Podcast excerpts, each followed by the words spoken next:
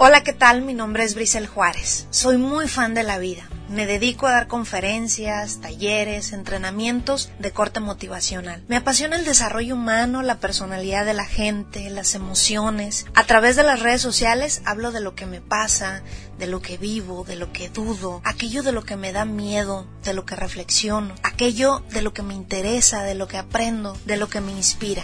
Entonces es así como crecemos juntos. Gracias por estar aquí. Mi objetivo es contagiarte. Vamos a comenzar. Quiero comenzar en este primer episodio con una frase que me trae muchísimo sentido. Hay un solo rincón del universo que puedes estar seguro de poder mejorar y eres tú mismo. Me apasiona la motivación personal, el desarrollo humano, todos los temas que tengan que ver con la autoayuda, que tengan que ver con el ser humano con la personalidad de la gente. Y yo creo que este podcast va a ser una gran oportunidad para tener un espacio de crecimiento.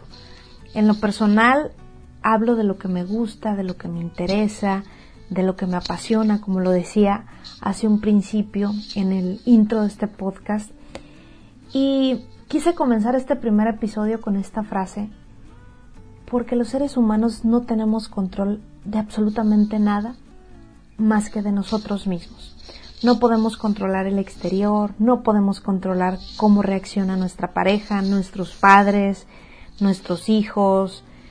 No tenemos el control de cómo va a estar el clima, de cómo va a ser una fiesta, de cómo va a ser una reunión, una junta. No tenemos control sobre lo exterior.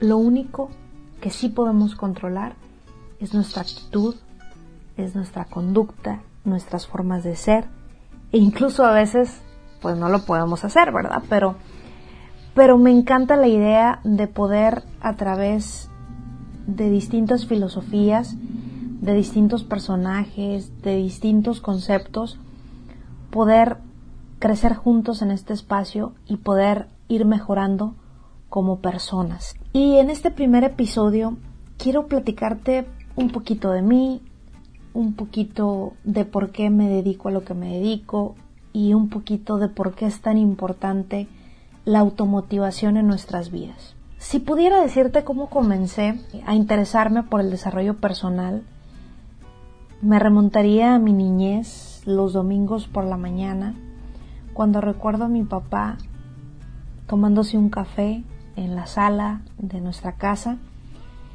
y yo me acuerdo que despertaba y estaba ese olor, eh, ese olor maravilloso del café.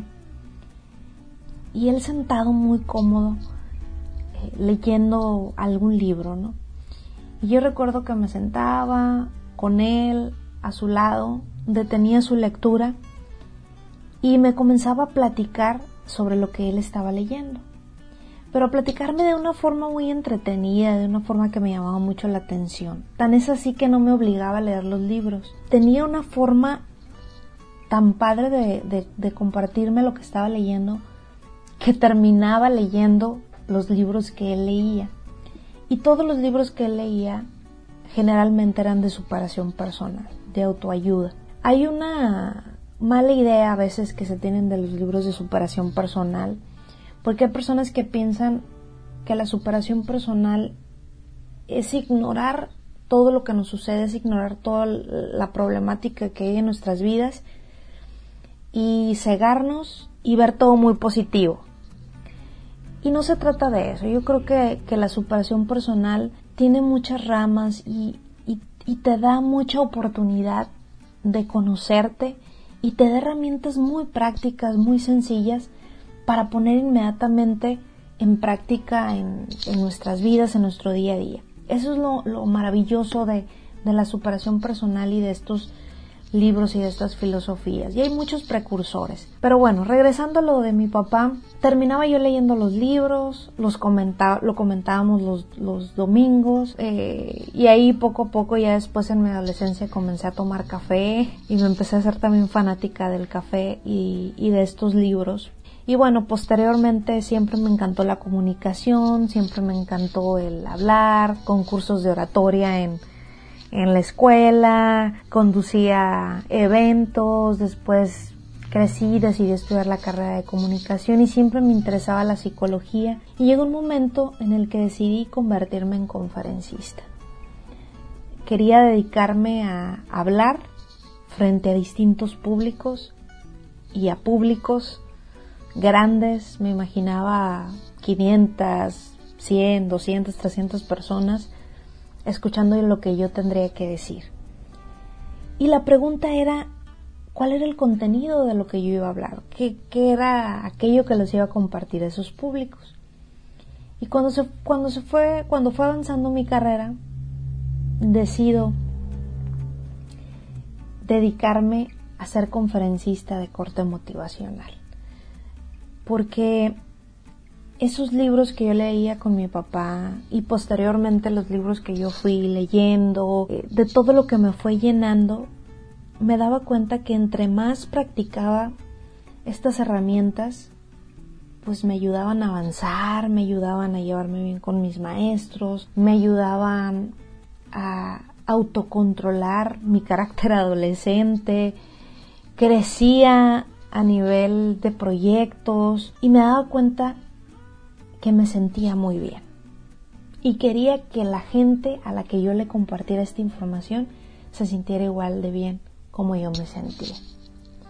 Y así fue como tomé la decisión de ser conferencista, de compartir mensajes, después vinieron programas de televisión, de radio, y siempre en cualquier producción en la que yo trabajara o en la que yo estuviera, siempre el contenido decidía que fuera positivo, que fuera optimista, que diera información importante para la salud mental, emocional y, así ha sido hasta hoy que también he decidido lanzar este, este podcast que tiene exactamente el mismo objetivo. Creo que todos los que nos dedicamos a la superación personal, a la motivación, tenemos siempre de referencia a Tony Robbins, el famoso orador motivacional de todo el mundo, yo creo que de todo el planeta.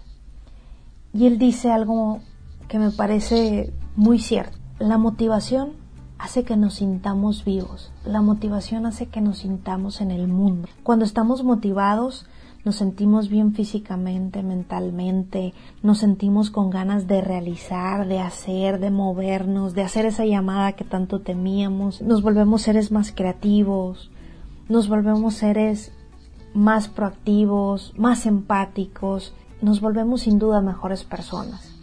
Y nuestra vida sin duda tiene una transformación, tiene un cambio, tiene una evolución. Por eso para mí es muy importante la motivación personal. Pero la motivación personal tiene que ver con cómo la trabajemos individualmente. Nosotros no podemos esperar que por arte de magia tengamos un excelente día, que por arte de magia nuestras amistades cambien, que por arte de magia nuestro exterior cambie, como les comentaba hace ratito. La motivación es, una, es un trabajo personal, es un trabajo individual de todos los días. No podemos a veces andar con una sonrisa todo el tiempo, no podemos ignorar los problemas que la vida nos presenta. Todos los días nos enfrentamos a distintas situaciones, nos enfrentamos a una mala cara de alguien en alguna tienda, nos enfrentamos a que no nos respondan los buenos días, nos enfrentamos a que algo de nuestra economía cambie, a perder algún cliente, perder una pareja, a perder algo,